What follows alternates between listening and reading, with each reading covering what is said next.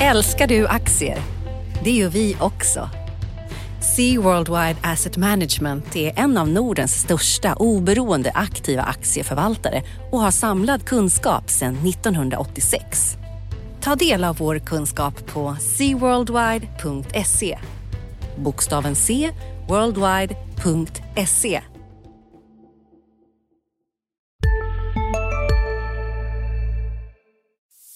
Som prenumerant på Dagens Industri får du tillgång till börsanalyser i världsklass. Följ frågorna som berör, lyfter och fördjupar. Bli prenumerant idag på di.se podderbjudande.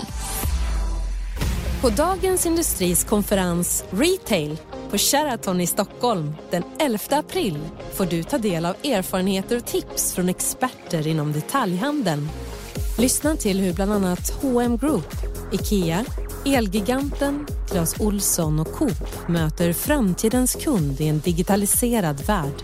Var med och diskutera ämnen som nudging som konkurrensfördel, nyttan av att skapa valsituationer som knuffar kunden i rätt riktning, framtidens retail. Vad krävs för att vara förstahandsvalet för morgondagens kunder?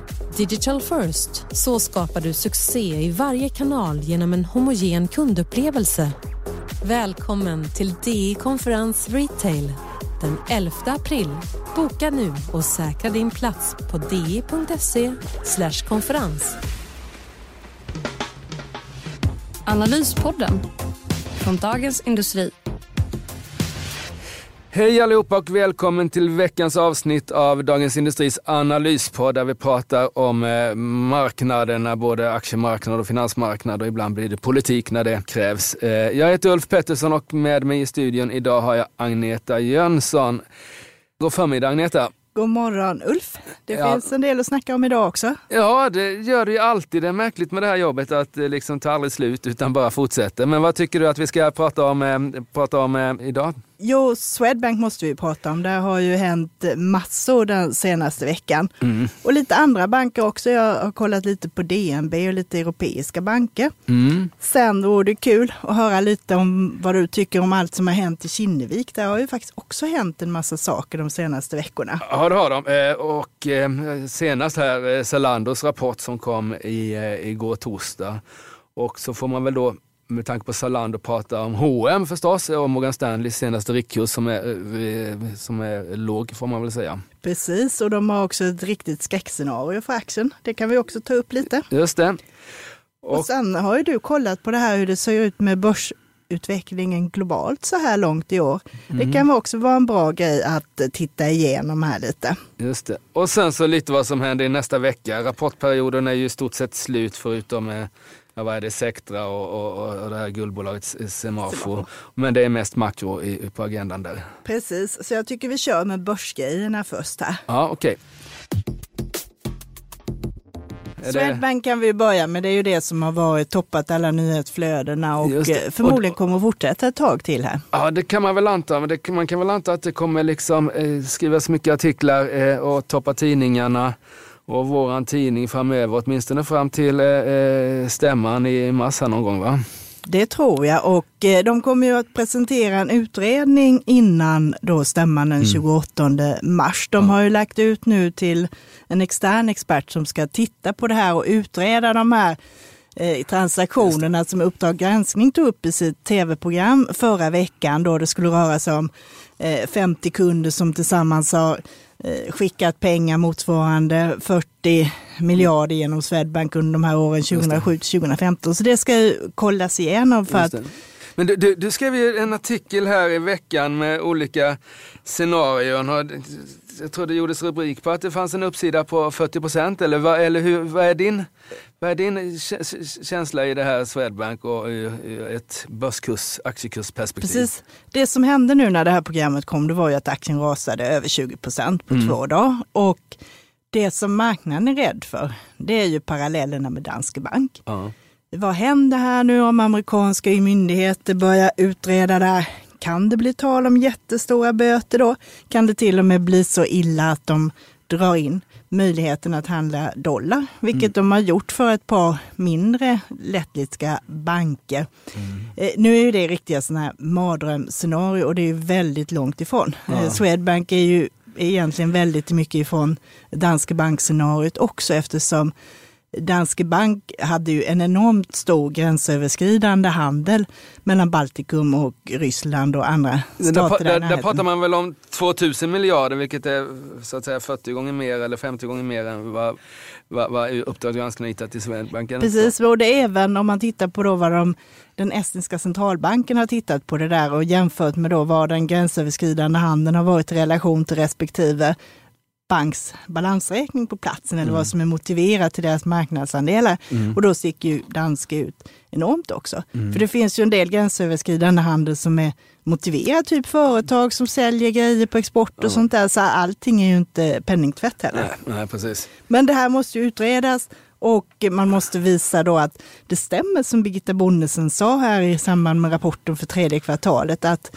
de har anmält allting de hittat, mm. de har sina rutiner på plats nu och att de inte har gjort någonting som de inte ska så att mm. säga. Mm. Så att eh, nu måste det upp till bevis. Och det som har hänt här är väl egentligen att Swedbank har haft en väldigt dålig kommunikation i det här. Ja.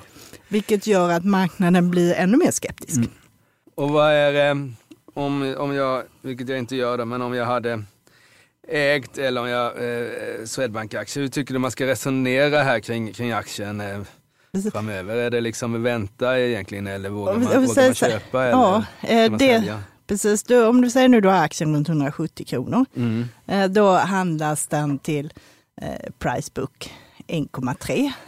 Eh, jag tittade lite på det här och gjorde en prognos här för 2019 och då ska de tjäna ungefär 19,60 per aktie. Ja. Det är lite mer än snittet, de flesta ligger på 19 kronor ungefär. Och så delar de ut 75 procent av det där. Då ja. får du nästan 15 kronor i utdelning. Ja, då är så, det 10 procents direktavkastning nästan, 9, drygt 9 i alla fall. Precis. Eller 9, ja. ja, och skulle du se liksom, vad jag ser som ett worst case scenario är att det här drar ut på tiden. Det mm. kanske till och med sparkar igång några undersökningar från amerikanska myndigheter. Mm.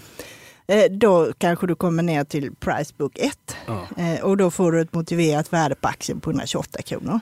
Och då är det ner till, från 1,3 till 1, det är ner 25 procent. 25 procent ja. och sen samtidigt då har du en direktavkastning på 12. Ja. Och eh, Swedbank tjänar ju 20 miljarder per år. Mm. Så det måste ju till väldigt stora böter för att liksom, det ska bli problem att man behöver tära på eget kapital så att ja. säga. Och eh, där tål man ju också en del. Ja. Däremot om du tar det här lite mer optimistiska scenariot då, mm så en normalvärdering på Swedbank som de har handlat de senaste åren är Pricebook 1,8. Mm.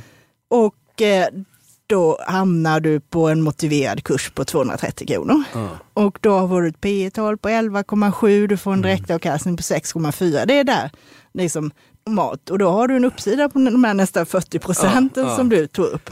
Ja, precis. Så då är det liksom den är mitt i, liksom, antingen 120 worst case eller 220 best case. Ja, eller liksom att det, att det liksom går tillbaka till normalt läge. Mm. Det är tillbaka till normalläge. Och jag menar man ser flera analyshus har ju dragit ner sina eh, prognoser just mm. på riktkursen. Däremot har de inte ändrat så mycket på vinstprognoserna ja. och det har ju med det här med risken att göra. Ja, och då har de flesta lagt sig runt 200 spänn. Så att eh, där någonstans, jag tycker du har en ganska bra risk-reward som man säger nu. Och köpa den? Och köpa nu mm. eftersom du har liksom en uppsida som kanske är nästan dubbelt så stor som nedsidan. Ja.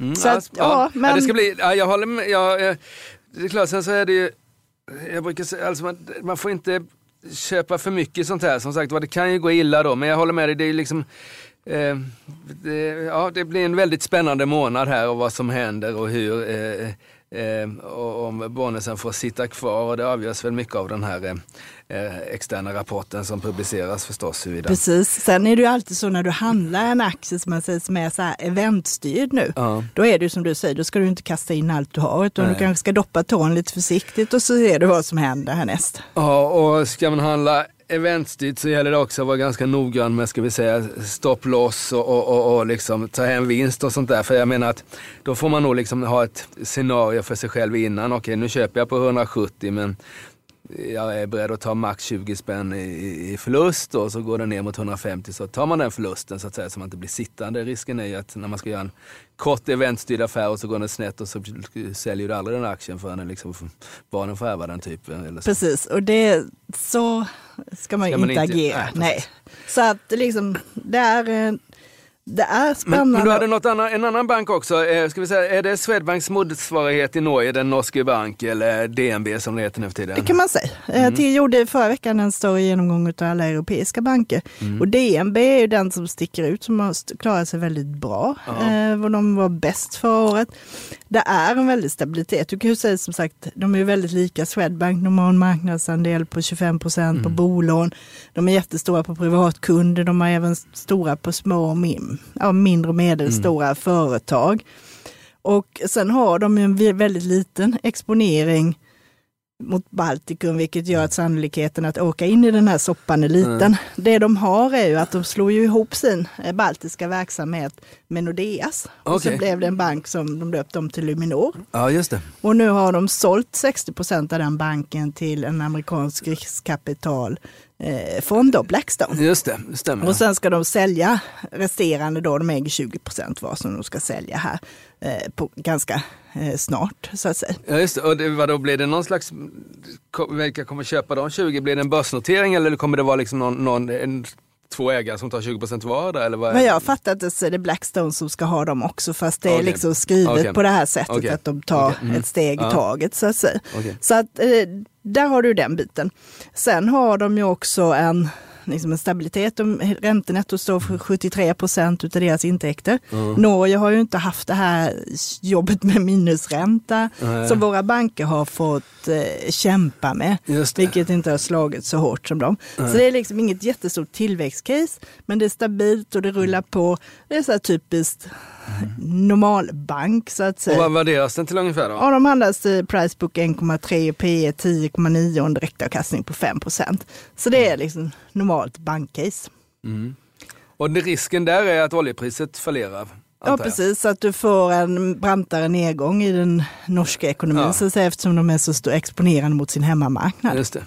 Så att det får du hålla ögonen på. Ja. Eh, där räknar man med en avmattning men inte ja. jättemycket. Men annars är det liksom P på 10-11 är ja. inte farligt. För Nej. Eh, så ja. att den, den kan man gott eh, hålla ögonen på här. Mm, bra. bra, det var Nordiska banker det, antar jag. För vi ska inte prata om eh, några danska, eh, Danske Bank, det har vi redan gjort.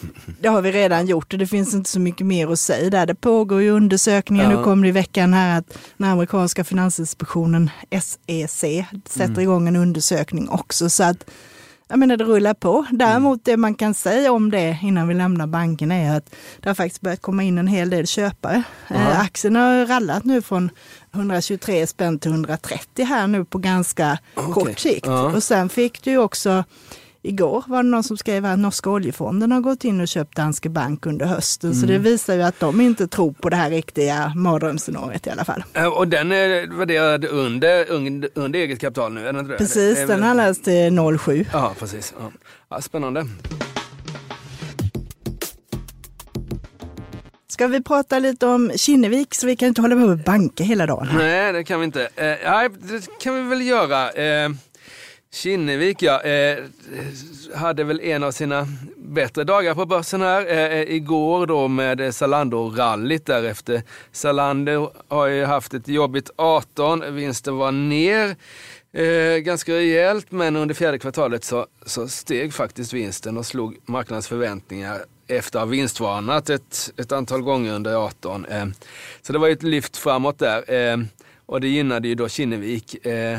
Och så får vi se här vad, för nu Kinnevik eh, eh, och, eh, är ju en jätteintressant aktie. Rabatten är ganska hög. Eh, jag skulle säga att den är kanske en, en 60-70 kronor då. Om man handlar den på 2,30 så skulle jag säga med den här uppgången så finns det i alla fall 290 i substansvärde. Men det som är lite här, vilket man såg igår då, det, igår var det i och för sig en bra då, det är att det börjar bli ganska koncentrerad den här portföljen till Millicom, Tele2 och Zalando.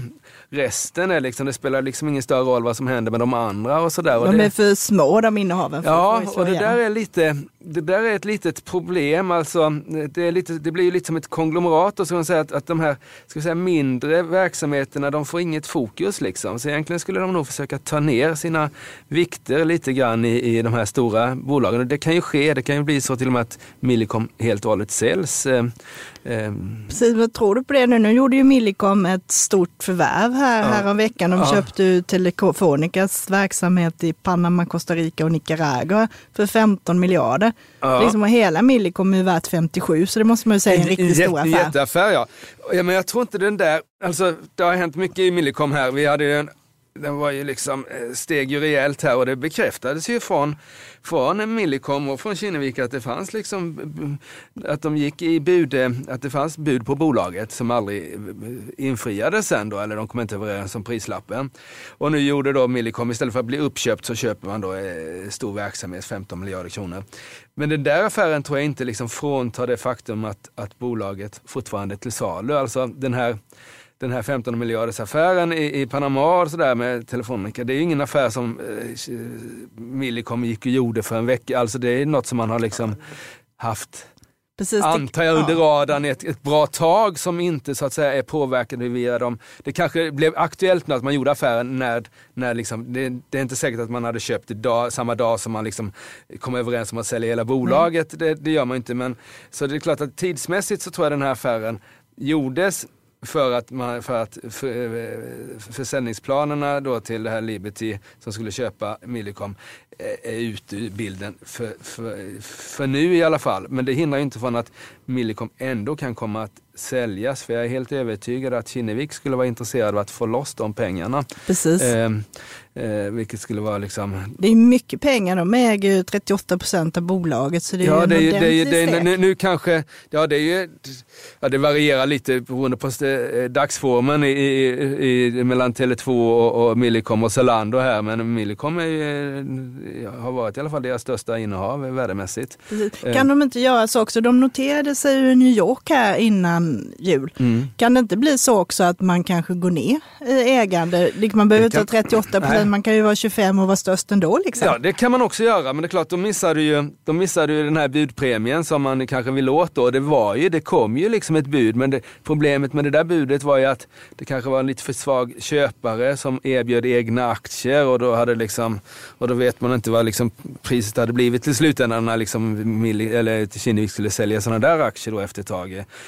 Eh, men att det är till salu tror jag och det ligger liksom lite i Kinneviks linje här att eh, att sälja av exempelvis eh, Millicom eller kanske GFG eller, eller ta, ner, ta ner ägandelen i Zalando lite grann mm. om, om priset går upp och sådär. Det Precis. tror jag ju för att de behöver liksom, jag tror att Kinnevik, det har ju Kristina Stenbeck till och med sagt här, att hon ska liksom öppna en så att egen investeringsverksamhet och då behöver hon ju ha loss pengar och eh, då är det så att säga stora försäljningar i Kinnevikssfären som senare delas ut till aktieägarna ett, ett sätt. Precis, jag har alltid gillat Millicom. Jag tycker mm. det är ett superintressant bolag och de mm. är i en intressant region där de kan tjäna bra pengar. Ja, och det är ju tillväxt i den där, till skillnad från liksom teleoperatörer i, i Västeuropa så växer ju, växer ju de där. Precis, och sen har du Zalando. De kommer ju också med rapporter. Ja, och det är spännande. De hade och de eh, aktien steg, jag vet inte, var, var det 15 procent till slut eller gick den ännu mer? Jag tror ja. det var ännu mer, ja. men det var, det var en riktigt stark dag. Det började typ på 15 och slutade på 23 procent. Ja, okay. ja, ja, och det där var ju ett lättnadsrally, att, att det liksom, efter vinstvarningen så kommer det en rapport som var bättre än väntat. Eh, utsikterna då var det drygt 20 procents omsättningsökning. Eh, vinst, vinsten ska då öka till eh, ja, runt 200 miljoner euro, rörelsevinsten. Eh, och eh, jag tycker att, jag tror att försäljningsprognosen, eh, den, är, den har folk inte något problem med. Eh, 20% är bra att växa på en marknad som inte växer, eh, alltså hela klädmarknaden. Och det är väl bra att de ökar vinsten också. Sen är ju rörelsemarginal på 3% lite för dåligt för att motivera värdet idag på, på Zalando så att säga. Men får man upp den där till 5 så är aktien klart intressant för vad det gäller PS-talet då, eller ska vi säga ja, börsvärdet minus e, e, enterprise value egentligen genom, genom försäljningen så är det bara 0,8 något sånt här och det är ju inte, det är ganska lågt för att vara en e-handlare. Precis, Sen är, många har ju tagit ner sina, sin syn på Zalando här de senaste mm. månaderna och reviderat ner riktkurser och så. Och en som är ganska skeptisk till det här caset är ju Morgan Stanley som säger att de överhuvudtaget ser mycket försiktigare på då onlinebolagen inom mode och de tror att kostnaderna ska gå upp och det ska mm. bli lägre. Med en värld i gungning blir det viktigare än någonsin med kunskap och diskussion.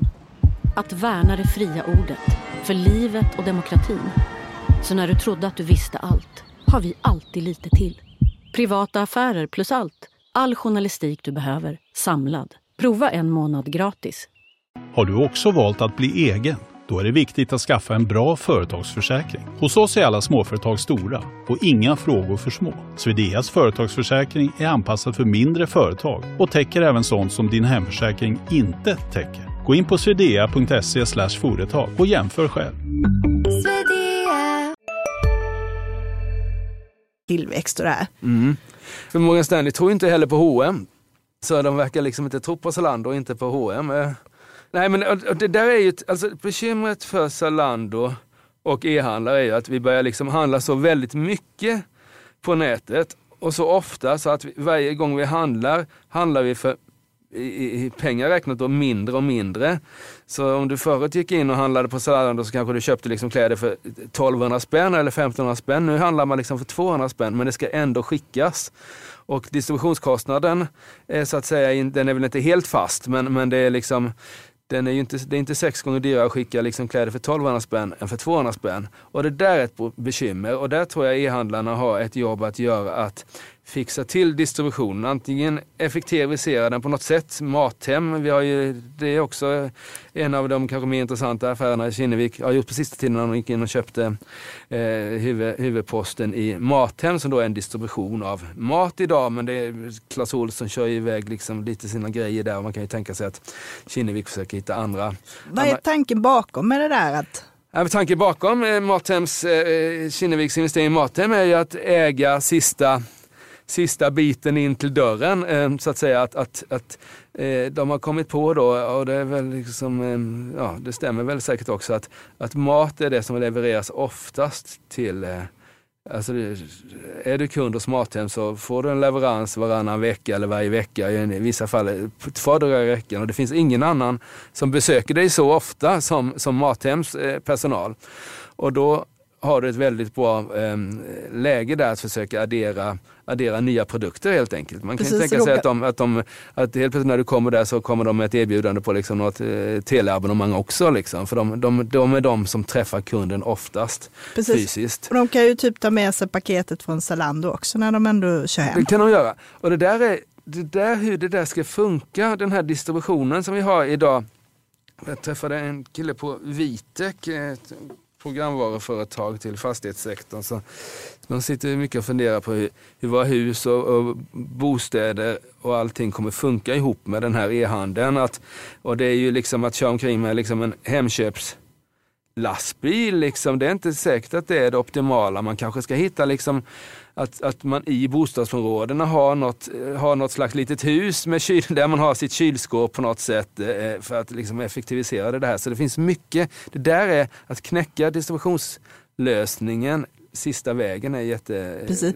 Sen apropå det, Mathem har testat också på vissa ställen i alla fall att eh, du kan få ett särskilt lås till din ytterdörr. Ja. Eh, där de har access och de går in och stoppar in grejerna själv i kylskåpet så du behöver inte ens vara hemma när de kommer med prylarna. Nej precis, och där finns ju olika, och det är klart att du måste ha, det finst liksom du har ju frys minus 16 grader och sen så har du kyl 8 och det finns någon som är 13 grader, någon sån här livsmedelstjänst eh, och sen så finns det vissa grejer som kan vara liksom rumstemperatur. Och det där, att lösa det där är inte liksom eh, Ja, det är, det är inte superlätt. Sen är ju faktiskt eh, också Kinnevik är ju också ägare i det här lilla svenska distributionsbolaget Budbee. Just som det. också är väldigt bra tjänst. Jämför du dem med de här andra, liksom Bring och Schenk och sånt här, så är de ju fantastiskt bra. Ja. Och det är ju en kundservice där du får ja. precis, du får sms precis när du kommer, du kan bestämma tid själv och det kostar ingenting och sådär.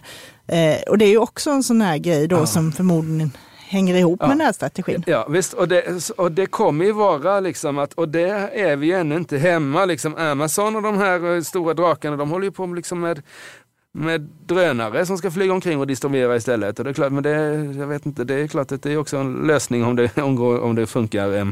Men just distributionen hem till hemmet på något sätt, eh, där är vi inte riktigt hemma eh, än. Liksom. Och med Kinnevik vill åt. Det är därför de har köpt de här som du säger Budbee och eh, Mathem. Du var inne på det spåret här med eh, H&M och Morgan Stanley. Där kom ju en stor analys idag. Just det, den sänker aktien här lite grann. Eh, eh, den var nere 2 H&M men sen ja, mellan 1 och 2 här. Vi får se vad den stänger idag. Och det är ju då Morgan Stanleys nya riktkurs på 75 spänn. Den var väl 100 tidigare och måste ligga lägst då på 75 och de har ju ett skräckscenario på 25 spänn för aktien också. Precis, mm. det är ju ett duktigt spann så är de hade 25 var deras worst case och sen 220 deras mest optimistiska. Ja, och aktien står i 140 idag ungefär, 135 Precis. 140. Eh, och, och Morgan Stanley, alltså Morgan Stanley eh, blev ju, det är ju en, en, liksom en ja, mytisk kanske jag tar i, men det är en, en, en berömd, en berömd eh, en berömd eh, aktieanalys de gjorde här, när, vad är det då, tre, fyra år sedan när de liksom dömde ut H&M fullständigt och har ju då fått rätt i sin analys och nu tar de eh, sin analys ett steg längre och, och sätter en riktkurs. Jag tror riktkursen är 75 spänn med worst case 25. Och det där eh, kan man ju ha åsikter om, alltså, men jag tycker de kanske ser lite statiskt på det här. Alltså att, att H&M behöver ju förändras, eh, har börjat förändras. Eh, så det är så att säga att, att, att, att bara utgå ifrån att liksom en eroderande eh, like for like försäljning med, med samma kostnad, så blir det ju förlust även för H&M. Precis, för det är väl det som är ja. deras worst case, att eh, försäljningen per butiksyta krymper så drar man ut den här trenden ja. så blir det förlust här om en fem år. Ja precis, och, det, och det, så blir det om man inte kan göra någonting med kostnaden. Men jag menar att det är H&M, vilket jag efterlyst också, vilket väl kommer ske så småningom, det är att eh, hur, hur, ökar man like for like-försäljningen i H&M? Jo, det gör man ju att, genom att lägga ner, säg att de har, jag vet inte hur många butiker de har i Stockholms innerstad, säg att de har tio. Om de tar bort tre så de har sju då, det är klart att de tappar i försäljning totalt sett, men per butik kommer så den öka. Den. Så, så. Och lönsamheten per butik kommer ju öka då.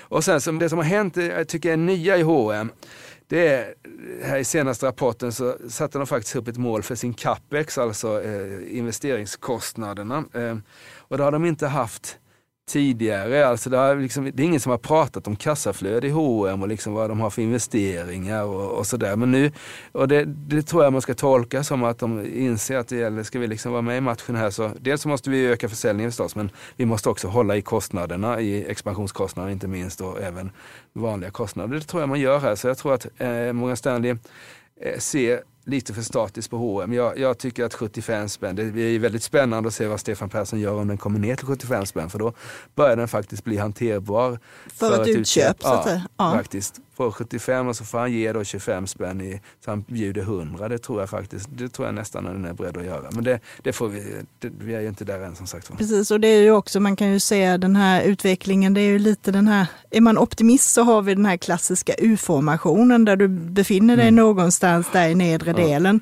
av U. Antingen klarar man av en vändning eller också mm. så kommer man plana ut där ja. nere. Ja, precis. Och, det, och den, alltså, juryn är fortfarande ute där, men det som, det som talar för H&M tycker jag är, det, det är ändå att de har börjat ta tag i det här, den här eh, öppna nya butiker. De var alldeles för sensfakt, eh, för, för, för, för långsamma där när de fortsatte öppna massvis av butiker. Trots att det liksom fanns ingen anledning. Dels så liksom var det ingen annan som ville öppna butiker så de kunde ju väntat av den anledningen och fått ner liksom priserna och framförallt så liksom att försäljningen like for like gick ner så dramatiskt som den gjorde. Eh, men nu tycker jag att de tar fokus på det där. Och sen så tror jag också om vi tar e-handlarna här så Alltså Zalando då som har ett mål om en, som har en prognos på en rörelsemarginal 3% 19. Det är ju lite för lågt egentligen så att den här prispressen som e-handeln har skapat kanske lättare i framtiden när e-handlarna måste börja höja priser eller ta betalt för distribution eller något sånt annat. Och då lättar ju trycket från H&M. För H&M det är liksom all försäljning som Zalando har kapat åt sig är ju till stora delar H&M's försäljning. Det är inte så att vi har, det är ju Europamarknaden, Tysklandsmarknaden som är Zalandos stora grej. Precis. Sen är det ju så här också, tror jag åtminstone, att nu har vi haft ett väldigt positivt klimat. Vi har haft en högkonjunktur, vi har accepterat att kanske de här bolagen inte tjänar så mycket pengar. Ja. Kommer vi in i tuffare tider, då är man inte riktigt lika förlåtande, utan då måste det skruvas upp lönsamheten. Ja, ja. Det måste det. Så det, det, är absolut spännande. Jag vet inte om det liksom är, sen såklart 100, vad är det för P-tal på, på, det är 15 på H&M eller något sånt där. Så det är inte liksom det här krisvärdering P7 8 som vi har på, på, på Swedbank och, och en del småskuttar. Du har ju även det på småskuttarna på retail ja. så är du ju under 10 liksom. Ja det är du nu. Eh, det, det är det ju och där är det klart alla alla kommer ju inte överleva kommande fem åren, det jag svårt att se. Men, men eh, de som gör det bör ju tjäna mer pengar då än idag i alla fall. Fortsättning följer. Ska vi titta på det där med de internationella marknaderna här, hur det har hänt under just året? Just det, eh, och då är ju faktiskt Kina eh, årets börsvinnare då första två månaderna upp 18 procent i lokal, lokala pengar, eh, i yuaner. Eh, I svenska kronor så är den upp 27 procent för kronan har försvagats mot, mot kinesiska yuaner. Så det är fördel för oss då som har investerat i kinesiska fonder? Och sånt ja, kan man säga. Svenskar som har placerat i Kina är de stora vinnarna här i världen. Eh, däremot så är några som inte vinnare är utlänningar som har placerat på Stockholmsbörsen. Stockholmsbörsen är upp 12 procent januari, februari. Det är ju jättebra då, men tar man bort kronor försvagningen så är den 8% ungefär och då ligger vi faktiskt lite efter de flesta eh, större marknader i alla fall. Precis. USA har väl också gått fantastiskt bra i år? Eh, USA har gått bra. USAs, eh, alltså öppningen i USA januari, februari är den bästa sedan 87. Och det är spännande för 87 var ju ett, ett klassiskt börsår då med det stora oktoberfallet så vi får se om det säger någonting. Det är lite intressant. Tror du det här är nu den här avslutande accelererande börsuppgången man brukar se innan det viker på allvar så att säga? Ja, ja ja men alltså, om vi tar, om vi tar, om vi tar eh, Stockholm, eller USA-börsen då, bästa öppningen sedan 87 och så kommer vi ihåg oktoberkraschen 87. Tar vi Stockholmsbörsen så är årets uppgång i januari-februari den bästa sedan 2015. Och de som kommer ihåg hur det gick 2015 på börsen, kommer ihåg den kraftiga uppgången i början här. Det var liksom eh, eh, konjunkturoptimism i hela världen och sen så föll vi ganska rejält under våren där. Eh, eh och jag tror att vi kommer ha en, nu har marknaden lugnat ner sig, rörelserna är inte så stora de dagliga längre, men eh, jag är lite inne på att vi kan få en sån här höst, eller vad säger vår, vår, eh, vårförkylning på börsen där det börjar liksom röra på sig lite mer och i nedåtgående riktning. Precis, ett alternativ är ju att eh, det planar ut på storbolagsindex så att man istället börjar titta på de mindre ja, bolagen igen. Och det tror jag kommer hända. Låt säga att börsen inte skulle falla utan den, den liksom går sidledes eller lite, lite upphelst, då kommer ju småbolagen återhämta det här fallet, som, eh, alltså relativa eh, svagheten som småbolag har haft mot storbolag sista halvåret. Småbolagen var förlorare under, under börsnedgången fjärde kvartalet och är relativa förlorare, det vill säga att de har inte stigit lika mycket som storbolagen i uppgången här under januari och februari. Så, så nu har småbolagsindex, det är drygt 10 procent som den har hackat efter eh, storbolagsindex. Eh, kanske har blivit lite mindre här med tanke på Swedbank-nedgången och så. Men, eh, så det där, och då tror jag, eh, blir det bra, om man tror på en hyfsad börs, så ska man köpa småbolag, det tycker jag. Precis, för då kan det vara läge att vikta ner lite i storbolag, storbolagen, ja. verkstadsjättarna ja. och de nu som har gått väldigt bra här. Precis, och då kanske man kan sälja lite mer storbolagsaktier än man köper småbolagsaktier så har du ändå liksom ungefär samma samma beta i marknaden. Precis, men, men du har ändå lite mindre. cash över ja, också. Ja, precis. Ja, det kan vara något. Du, nästa vecka, vad, vad, vad, vad kommer eh, vi skriva om och titta om och tänka om då tror du? Nu är det ju som sagt som du nämnde här i princip slut med rapportfloden. Det är ju mm. bara några ströbolag och några småbolag kvar så det blir ju inget direkt marknadsdrivande. Eh, utan det kommer ju bli mer eh, politiskt. Vad kommer, kommer det bli ett handelsavtal med Kina här inom kort? Mm. Det, det, ja. det snackas ju om, det kommer nyhet igår här att eh, Vita huset bedömde väl att det skulle komma rätt snart? Va? Ja, det var väl så tydligt, men det var väl uppgifter i Bloomberg om att Vita huset, eh, eh, att det finns liksom förväntningar om att det kan bli ett avtal redan om ett par veckor tror jag det stod någonstans i någon internationell eh, media här. Och det, det där är ju, det ska bli jättespännande att se hur marknaden reagerar på det här, hur mycket som är inprisat och hur mycket som inte är inprisat. Jag tror ju att, så med tanke på uppgången vi har haft här i år, så skulle jag säga att ett, ett avbrutna samtal och arga Twitterinlägg från Trump sänker börsen mer än ett omfattande avtal höjer börsen. För jag tror att man har prisat in, man är ganska man har, ganska förvänt man har höga förväntningar på att det kommer någonting. Ja. Så risken är på nedsidan där? Risken är på nedsidan där. Sen har du Brexit där det också har börjat svänga om nu från risken från en hård Brexit till möjligheter till och med en folkomröstning. Ja, just det. Hur ser, risk, hur ser riskprofilen? Men det stämmer ju alltså att det verkar inte som de vågar ta steget rakt ut och bara lämna det här den 29 mars som, som är planen. Nu känns det som huvudalternativet är att det liksom skjuts upp. Man att skjuter, du får en... Ja, man får lite tid och sen så, och det är väl inte o... Men det är klart, en ny folkomröstning, det är ju, det är ju ganska...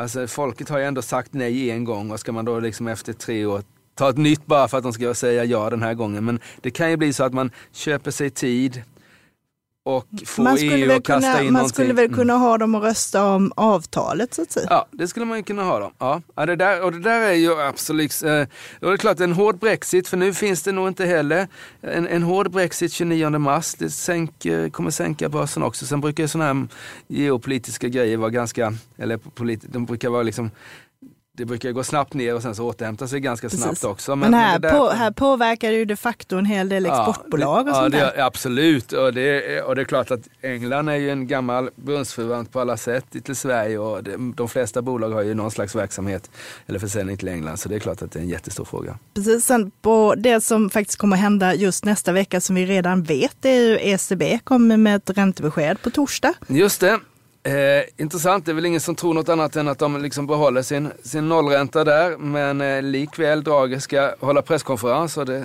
vet man ju att det kan, det kan liksom hända grejer då på aktiemarknaden. Precis, och synen på e ekonomin, som sagt, mm. det ser ju inte sådär jättestarkt ut i Tyskland. Eh, det kan ju komma nya signaler innan, har de gett signaler om att räntan ska ligga kvar på noll till åtminstone efter sommaren. Nu kanske man till och med drar ut på det där. Ja, just det. Ja, överhuvudtaget så är det en makrotung vecka. Vi har ju, det är första veckan i månaden så vi har en massa eh, sysselsättningsstatistik och sånt där. Som, Precis, så det är väl egentligen det, det viktigaste statistiken nästa ja. vecka och nästa ja. fredag när amerikanska mm. sysselsättning omsättningen kommer. Ja, så är det. Alltså det är en spännande tid. Som sagt mars månad är ju på förhand väldigt, eh, väldigt intressant med alla dessa, dessa politiska händelser. Och sen så då för att knyta säcken, eh, Swedbank som då har bolagsstämma precis sista dagarna i mars också. Den lär väl också vara en intressant historia. Precis, och räkna med att det kommer fler nyheter runt ja, omkring och absolut. som är anknytning det, till det, Swedbank. Det jobbas ju för fullt överallt, både hos myndigheter och i media på, på det, så det får man väl utgå ifrån.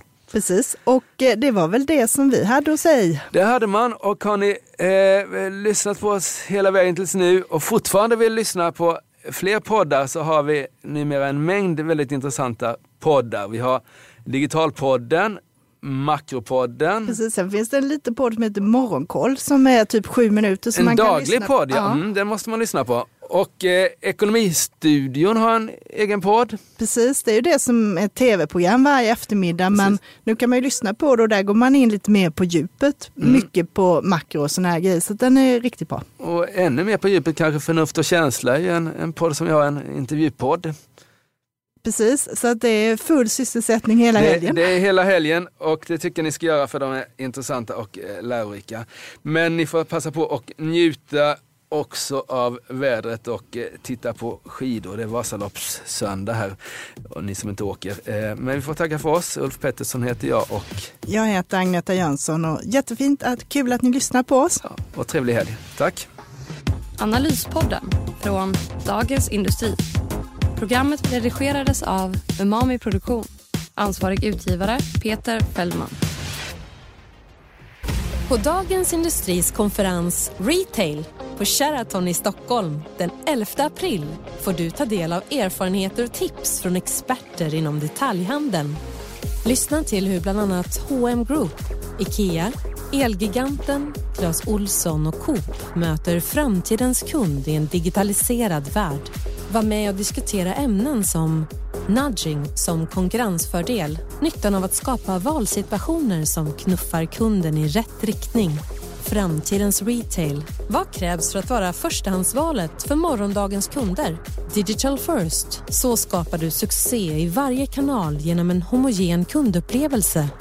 Välkommen till DI Konferens Retail den 11 april. Boka nu och säkra din plats på di.se konferens. Som prenumerant på Dagens Industri får du tillgång till börsanalyser i världsklass. Följ frågorna som berör, lyfter och fördjupar. Bli prenumerant idag på di.se podderbjudande.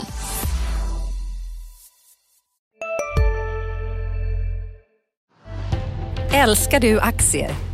Det gör vi också. Sea Worldwide Asset Management är en av Nordens största oberoende aktiva aktieförvaltare och har samlad kunskap sedan 1986. Ta del av vår kunskap på seaworldwide.se. Bokstaven C, worldwide.se